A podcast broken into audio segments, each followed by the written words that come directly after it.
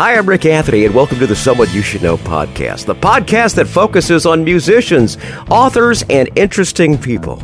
We like to say we're making a difference one artist at a time. So sit back, have a cold one, and get ready to meet someone you should know. The Someone You Should Know podcast prides itself in bringing you musicians, authors, and interesting people. Today, truly an interesting person.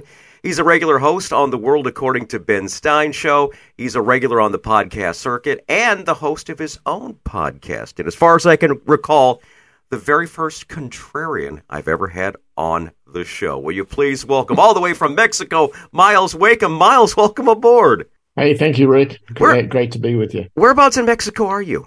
I am in the town of San Miguel de Allende, which is in the center of Mexico. We're about three hours bus trip north of Mexico City. Oh, wonderful, wonderful. Uh, let's take a moment and talk about the term contrarian. For anyone who's listening in today going, what the heck is he talking about? Would you please uh, kind of uh, enlighten us exactly what a contrarian is? Yeah, I, I didn't really even know what that was, to be honest with you. I, I came to the United States when I was 25 years old back in 19- 89. It's dating me. But, me too, um, buddy. yeah.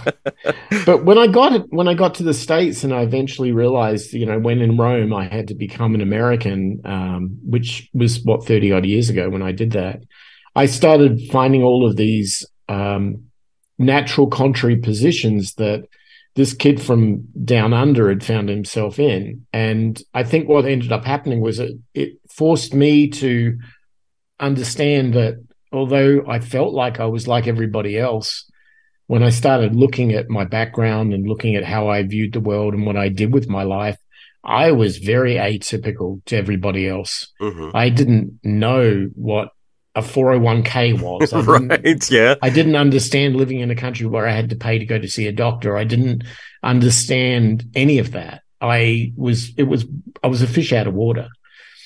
30 years later, you would think by now I would have uh, embraced it. Uh, but the truth was that every single time that I tried to take a, a, normal, what I would call the social mantra, the normal social contract that all of my American friends had been raised on and had grown up with and never questioned, they were all new to me. So whenever I took on board the idea of, you know, having a job, going to work, sitting in traffic, you know, all of the paying taxes, take for granted, paying taxes, yes. right? You know, but the, the things we just take for granted, they didn't have the outcomes that I was expecting. Um, I didn't make any money. I, I end up, I saw all these people who were like working really, really hard, and I, I could see this incredibly powerful work ethic it was amazing to me. But every month that they'd finished their work, they didn't have anything to show for it.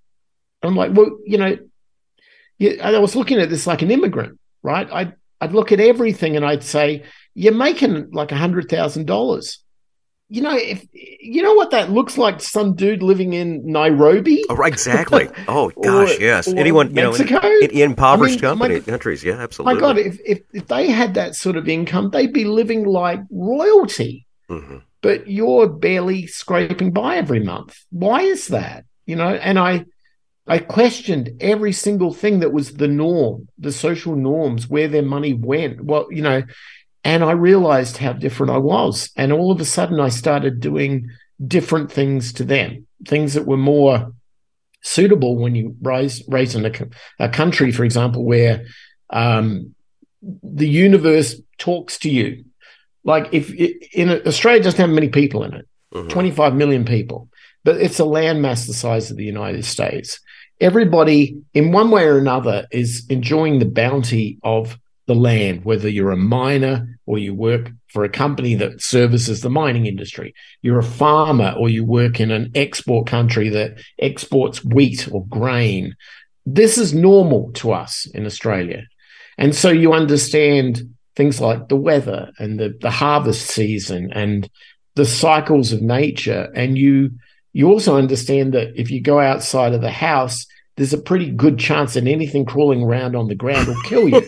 so you, Australia is such a beautiful country, but you've got some really interesting bugs and and uh, oh, and snakes yeah, and such. Jeez, it's deadly. I mean, I've been in ICU from like a jellyfish sting. Oh my! So I mean, I know how, yeah. how that feels, but this is normal for us. We right, you're used to it. Yeah, mm-hmm. we, we accept risk as part of our normal DNA, and and I, with all of those things, I realized after a while how atypical I was to everybody growing up in the concrete urban jungles. And that's why I'm a contrarian. Right. And here's the cool thing about him. Check this out, folks. He came to the United States in 1989, and he has since become a multimillionaire. He lives 100% free and unconstrained life. He has no job and he never graduated high school, let alone going to college. You you consider yourself a, a focused technologist. Can you explain that uh, what that's all about too? Yeah. Um, I was raised actually as a musician. I, my mother oh, stuck okay. a violin under my chin when I was five and said, "Kid, you're going to be in the symphony orchestra one day." And as it happened, by the age of 11, I was in the South Australian Junior Symphony Orchestra. Wow. So, you know, we put music ahead of yeah, math and yeah. English in, in my family. I think but, a lot of my guests have done the same too. right. Go ahead. Right. But, you know, musicians are interesting characters and, you know, we are atypical. We think differently to most people. We're more in tune with what's going on around us. We're sensitive. Right. Very and, creative. And yeah. Those, yeah. And those qualities don't necessarily connect with academia and they don't connect with uh, traditional, you know, the, the to, if you say to a musician, uh, I'm going to give you a job, you know, in corporate America for 40 hours a week, they'll look at you and go, go away. the only reason they want that is because they can't pay their rent. Right. Yeah. Right? It's yeah. not because that's their goal in life. It's because they're they're forced into that situation. They're waiting on the record um, company to return their calls, basically, right? Yeah, exactly, exactly. So you know, I I get that, and I came from the same cloth. So um, what that meant was that I ended up when I was a teenager. I had this naturally inquisitive mind. I was very sensitive to things that were going on about me. It just so happened that I got into electronics when I was like 13 I was a very technical kind of character, and um, and then bought one of the very first ever personal computers that ever were released. That was in 1978. So was it an I, Apple IIe or what, what, was it? Was it an Apple it or a Tandy TRS? Tandy, Tandy TRS 80. Yep. Know it well. Yep. Know it well. Yes, sir. All right. yes, sir. So, um, Radio Shack. Gotta love them. yeah. And, and, I had a father who was paying a lot of money to put me through sort of a private school, you know, mm-hmm. thinking that I'd hobnob with all of the rich and famous and that was gonna gonna, you know, serve me well. And I and my attitude was, I ain't learning anything here, Dad. You know, I'm learning more in my bedroom with this computer working out what it does. So I became a pretty good programmer and convinced him, you know, when I was about 15 that I should finish, not finish school, leave it and go and start a software company because there was this thing I thought was going to be really big. And I don't know, maybe it was just the constant work of him having to pay for my education that I wore him down enough. And he said, okay, kid, off you go, but it's on you. You screw up, you fix it. I'm like, I- am cool with that. Uh-huh. So I did. Well, that's nice to have so, a parent that allows that because most of yeah. us said, "Yeah, this is this is the way I did it. This is the way I know how to do it. This is the way you're going to do it." Because you know, parents they want the best for their kids, and that's yeah, and, and they think that's the best thing for their kids. But when you've really got a knack for something, when you have actually got a talent for music, and you don't develop that, that that, that was a gift that was given to you. You've you've have several gifts in your in your quiver, don't you? Now let's uh, let's well, talk. I I, I kind of look at it like it's a right brain, a left brain thing, right? Uh-huh. Like on the left brain, I'm very pragmatic and, and engineering focused and technical, and on the right side of my brain, I'm I, I hear music in my when I wake up in the morning, and I and I need to pursue that. And I think as I've gotten older in life, the right brain didn't get enough attention as an earlier age and now it's screaming for attention mm-hmm. so i've decided to put the left aside but back in those days, I focused a lot of. I, mean, I look. I was a. Uh, I, I moved from violin to Spanish guitar. I became a classical guitarist. Then I turned that into a rock guitarist. joined bands, moved to Hollywood, did all of that. I worked okay. recording studios up and down Hollywood. I was playing in bands up and down the Sunset Strip. So I had my time in that world. Uh huh. Right. But I couldn't feed my family. Right. Yeah. It's it's and, the hard thing to do. Yeah. And when you've got the option to either go programming, which made a lot of money, or music, which fulfilled your passion but didn't. Uh, when I had a daughter, I became Mr. Responsible. Absolutely. And I decided that, and, and I regret that to this day, to be honest with you, but I decided that pursuing a life as a producer engineer uh, or musician in Hollywood wasn't going to be enough to feed my family. And so I put my own needs aside to focus on being responsible. And I think the problem was your, your point about contrarianism. Um, my version of responsible was very different to most people that I ended up meeting, working with, or seeing at a Starbucks. Mm-hmm. Um, because I didn't, I, I, I, always remember this. I was in Southern California. You'd, you'd go to a Starbucks, you'd be standing in line, you'd start up some conversation with the, the guy next to you, and, and, and they were always the same archetype. Mm-hmm. Like they, they wore the same sort of clothes. They were these like well dressed um, people with corporate jobs and they played golf on the weekend and they drove a BMW. It was like you could take that model, you could stamp it across the board, and mm-hmm. that was what everybody wow. wanted. And you'd have a conversation with them, like, you know, who are you? You know, tell me about you. Tell me mm-hmm. about your DNA, your passion. What what do you do? And all they could tell you was what they just watched on the TV the night before, or the stock tip on CNBC, or mm-hmm. That was it. And I was like, this is an empty motion. This is not a life. And you get one shot at this, dude. You know, make the most Absolutely. of it because you just, you know, and the thing and is, the, if you can follow your passion and make money out of it, then you've really got something, and that's the case what you've yeah. got there. Now, I just uh, I followed my passion. I did more than forty years in radio, and realized there's not a whole hell of a lot of money in radio. But one thing I did is I just recently retired on January the first, and I was going through your notes, and there was something you said why should people throw out the traditional concept of retirement entirely? I am all ears, buddy, so help me out here. that comes from a uh, an experience I had when I was 22. So my father, with his um, wisdom of letting me run loose as a young kid and leave school, uh, he passed away when I was 22 years old, and I had to bury him.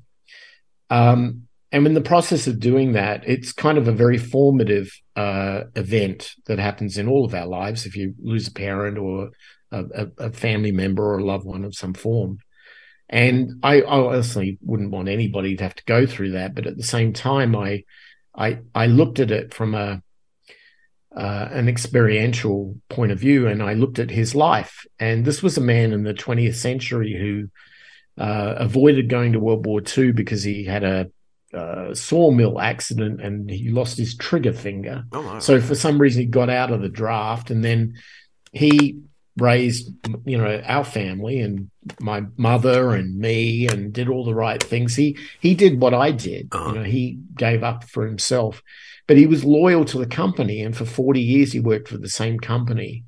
Um, and he retired at 65 and he was dead at 67 oh my. I and i always look yeah, look back at that and go i there but for the grace of God. You know, I'm not going to go down that path. And it, but then when we look deeper into it, as I started to unravel this man's story, because you see him as dad, you don't see him as a man with a history. Mm-hmm. But then when he's passed away, you now have to face the reality of putting together the estate and looking after my mom and everything. And I, I began looking at this man's history. And what I found was that he worked for a building materials company that made roofing materials for most of his career, well, all of his career. Um, and he was actually killed by the company he worked for. He, the oh company my. made yeah. roofing materials that were made of blue asbestos. There you go. Uh-huh. And so he ended up contracting lung cancer and then died shortly after he, he retired. And that was even worse to understand because I realized all of a sudden I can't trust the the, the that social contract, you know, right, yes. go to school, study hard, get a good job, work hard, and one day you can retire. And it didn't work out for him, so it was not going to work out for me either. And that's I I threw out the word retirement because I associate it with seeing my dead father lying on an right, aluminum yeah. table in a hospital, right? So I don't want retirement. I realized the most important thing I've got in this world is time. There's a finite resource of that. I can make an unlimited amount of money, but I don't ever have more time. And if I don't have quantity of time, I sure as hell am going to have quality. Right. And so what that what that meant was if I can work hard early and make money and invest it and I understand the nature of the universe and how the cycles work, I can create a situation where I get my time back. And so I managed to, I haven't had a job for 25 years. So I don't know if you call that retirement, but I don't, I don't even use the word retirement. I just do what Myles does. Mm. I just follow my passion and I change it according to the, to the seasons, you know, so I can live anywhere around the world and invest around the world. And I'm not afraid to do that. So why not live that life? This is really cool too. Not only is he living anywhere he wants to, he's in central Mexico. He and his wife in 2021 bought a large compound that had a bullfighting ring on it. And you're the process of switching that whole thing over to a luxury home at a world class recording studio. How is retiring in Mexico, or you know, the, the idea of retiring in Mexico? Any taps, uh, uh, traps, and uh, tips that you can impart to us if we decide to head south of the border? Uh, no, I mean, the, here's the interesting thing about it. Um, I mean, I came from another country to the United States, so I understand what life looks like on the other side of the wall. Um, the truth is that uh, it's not that difficult. But what often happens with a lot of countries that are out there that people might look at and say, you know, maybe I want to spend the last quarter of my life living in Europe or living in Thailand mm-hmm. or wherever it might be a lot of countries make it very difficult for you to do that because um, getting a second residency or a second passport often requires huge monetary investments and buying real estate or investing in businesses and all these things that are often barriers to entry that are prohibitive. Mm-hmm. Not so much with Mexico. For um, 40 bucks for an application form and uh, a proof that you are not derelict and you've got some money, they'll give you a residency permit. It's a it's a tricky with bureaucracy, but not impossible. And you can hire an attorney to, you know, Teflon coat you through it. But it's not out of the question, mm-hmm. and it's very easy. Uh, when my wife and I were looking at Mexico, we chose this area to spend most of our time in, although we still do spend some time in Australia. But uh, we spoke we we chose Mexico because it's time zone compatible right, with yes. the US. Mm-hmm and I'm only a two hour flight away from, you know, my daughter if I need to be, mm-hmm. or if she wants to come down to us, or she might want to spend a lot of her life living in Mexico and then commuting back to the States to do work. I mean, the options are available. Uh, the economy down here is going gangbusters right now. I mean, it's nuts. Uh, and so it's a very nice place to be. Mm-hmm. Is there a good housing boom down there right now? There is, and okay. what's in? I had lunch with a friend of mine on the weekend that is a real estate agent, and he was telling me that uh, in the past, a lot of the really expensive homes here, the million plus, two million plus homes, uh, was sitting on the market for some time and weren't moving. All of a sudden, they're all moving now.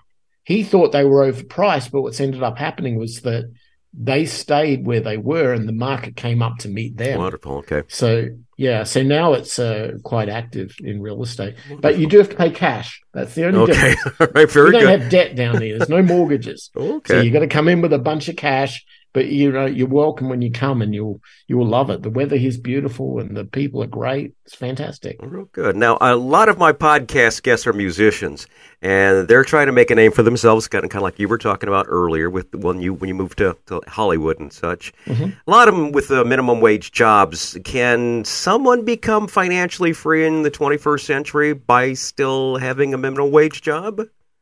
Is it possible yeah, I, well it, it, look, there are two levers in the world here. You've got the, the lever of income mm-hmm. and the lever of expenses. right? And I, Right, I yeah. think of this like a business owner would think of it. You can ratchet either up or down according to how you want to live. Um, as we would uh, in our in my younger years when I was a struggling artist, um, the best way that you could survive so that you could go on auditions or get gigs or do it whatever was you had to play the lever of expenses. You had to be able to live very frugally, um, and then you didn't rely on making as much money.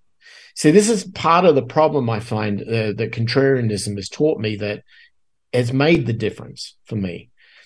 When people say success equals a six figure salary or something like that, I'm like, no, success equals enough money for you to feel that you're not unsafe and you can survive. But that comes down to what you believe to be your expense ratio. To when we retire, the first thing most people do is they cut back on all of those unnecessary expenses because you don't have that money flowing in all the time. Right, now yes, yes. you've gone right, you've gone from salary to IRA, 401k, social security, Mhm, right? right. So you you you become fixed in your income. So you don't have the lever of adjusting it up or down anymore. Mhm. So your only option is to adjust the lever of expenses. So most retirees will start pulling back Right, on the exactly, expenses. yeah. Right. Mhm. Right. So if you did that at the age of 20, but then you had both levers to manipulate, then all of a sudden you didn't need to make as much money to, to cut it if you're willing to live frugal. The problem is most people don't understand what that really looks like. Retirees surprisingly do. So we do because we're wise. We're wise and we're a lot of lot of very experience. Yeah, yeah. Mhm. right, at getting the most out of the minimal amount of price. I mean, you'll go and you'll do the 4 p.m. special at Denny's to get the cheaper price because, well, that's how it is, right? You're Yeah. you're not doing it because that's a choice. You're doing it for frugality. Well, for a 23 year old doing that, they could get the same meal. And I'll tell you this any starving artist on the street of Hollywood, when I was there, if you said to them, Hey, listen, I can get you a sandwich for like 40 cents on the dollar, they'd be like, Sign me up. And Right. they'd go straight there because it meant that they could have a little extra money to help pay the rent. And then they could go and they could do this audition or play mm-hmm. this club or Right. do this, whatever. Right. It's no different. I think that we've lost that art. We we've been swindled to some degree into this idea that we have to drive the BMW, we have to have the nice clothes, we've got to have the latest iPhone, we've got to. Have, It's and- it's all about status. is Yeah, it's all about status. status. Yeah, yeah. and who that's are we just it. impressing? Yeah, I know. That's Who- just it. This is something that I was I learned later in life is the fact that run your own race. Don't try to keep up with the Joneses. Run your own race. Run Myles' race. Run Rik's race. Exactly. You know, who, yeah. Who were you trying to compete with? I, I, you compete with yourself. Just try to be a better person each day, and that's and that's just it. It, it Rik, you sound like a musician because that's how musicians think. well, that's You're that's like- just it. Yeah, it's just many Like, years of I'm going to cr- being with create yeah. my music. I'm going to create my identity. Mhm, yeah. I'm not. I don't want to be influenced by everything. I mean, we are to some degree, Mm-hmm. but I don't want to be influenced by everything because I know that those that are willing to have the courage to go out there and do it on their terms Right. are the ones that create the best art. Oh, yeah. And that, if you just have that capability inside of you, you can actually live on very, very little income and live a very, very happy life. I agree with you. I totally agree with you. You've got uh, you're a host of a uh, podcast show, fellow podcaster, Unconstrained Podcast. You teach the art of financial sustainability to your audience. Can you give me your 30 second elevator speech on on the show on Yeah. what it's about? Um, it's it's basically a summation of what I've learned, but it's financial sustainability is the ability to generate 150% of your burn rate, that's your expenses, Mhm. by not actually having to work or spend actual time in labor. And I explore how that looks, how that works, all the things that get in the way, and how you achieve it. Uh, and I have a book coming out that sort of That's right. I wanted.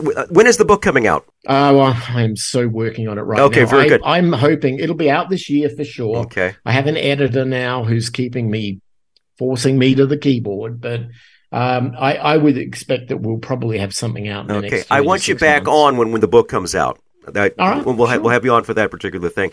But uh, the show notes will include the link to his podcast. I'm signing up, and I want you to do the same today, okay? Let's talk about some of your other links, Myles, real quick. Uh, well, for the most part, I think people can uh, find me on uh, beunconstrained.com. Okay. That's the main website. Uh, I have a Twitter thing that I rarely use, but for the most part, everything centers around that website. Okay, very good. Um, yeah. So that's check, yeah, check out Jeff, check out the podcast for sure, and uh, you'll yeah. learn everything. Uh, closing thoughts. Let's go ahead and talk about the fact that you being a musician, there is a the since this show is primarily musicians and authors and such. Uh, there's a feature that I love to include. It's called Tales from the Road. You being a musician for many years in in Los Angeles. It is, this is the most infamous road stories. We've all had gigs where everything went perfectly right. Mm-hmm. But every once in a while, we have one of those gigs. You say, "How in the world did I survive that? I, I got to the wrong venue. Uh, uh, my my vehicle broke down. I I forgot the forgot the instruments. I plugged in, and all of a sudden, the power blew." Uh, anything come to mind, Myles? As would be your tales from the road. Yeah, but it's a little different slant on it than that. Okay, go um, ahead.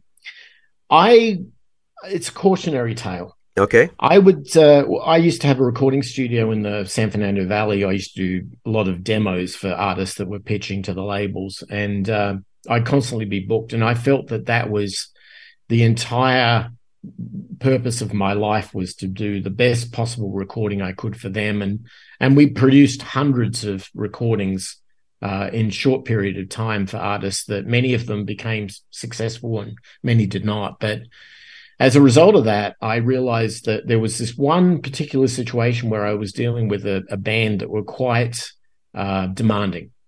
Uh, it was a country band, of all things. Really? And um, I ended up supporting them in what they wanted at and put myself my own needs aside uh, as an engineer mm-hmm. for the whole process and it just so happened that right at the time I was doing their recordings my wife was in hospital and had a medical emergency. And I made the stupid mistake of not shutting down the session to go look after her, but to try to be loyal to my passion of music above all the pragmatic reality of everything.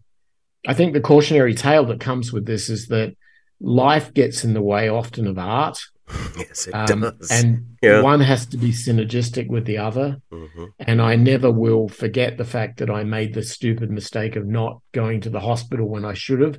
Thankfully, she came out okay, but uh, it it probably ended up costing me a marriage. Oh, really? And yeah. yeah, and I would say that for artists that are out there working their butts off and dealing with issues, whether they're on stage, on the road, in studios, in whatever form, don't ever put your family and your life behind your personal motivation of art. I can because, totally agree with you, Myles. And yeah. in uh, in 2018, I, I, had been married for going on 40 years at this point, and um, I had just gotten a new job. I was the operations manager of five radio stations in Missouri, and and uh, I was doing mornings and such, and putting in 60 hours a weekend about the same time, my wife wound up having um, a blood clot go to her heart, and that and it, it, got worse from there. She wound up uh, passing away uh, from the surgery that was associated with this. There's always a demand for you to be at work, but the thing is, you have to focus family first.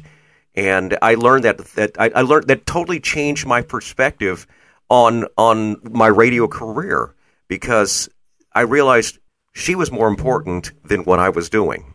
I mean, there'll always be a job, you know, as, as far as that goes. If they were to say, well, you're fired because you need to tend to your wife, uh, well, then I would have walked out. Exactly. Yeah. But, um, yeah. About, but here's here's the thing. This no, this actually ties into what we were talking about earlier.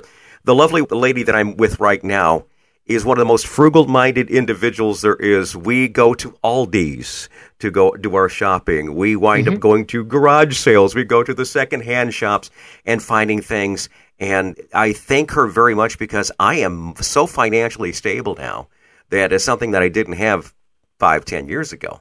And uh, I, th- I think I think she and you are probably uh, like minded because uh, she's incredibly creative and she's very very smart and very very frugal And uh, I'm waiting for her to hear this podcast uh, because I think she's really uh, she would really tune in. I think she'll definitely be subscribing to your podcast as well.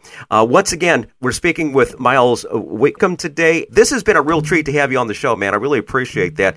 Uh, once again, all the information down in the show notes. I want everyone to check out his podcast.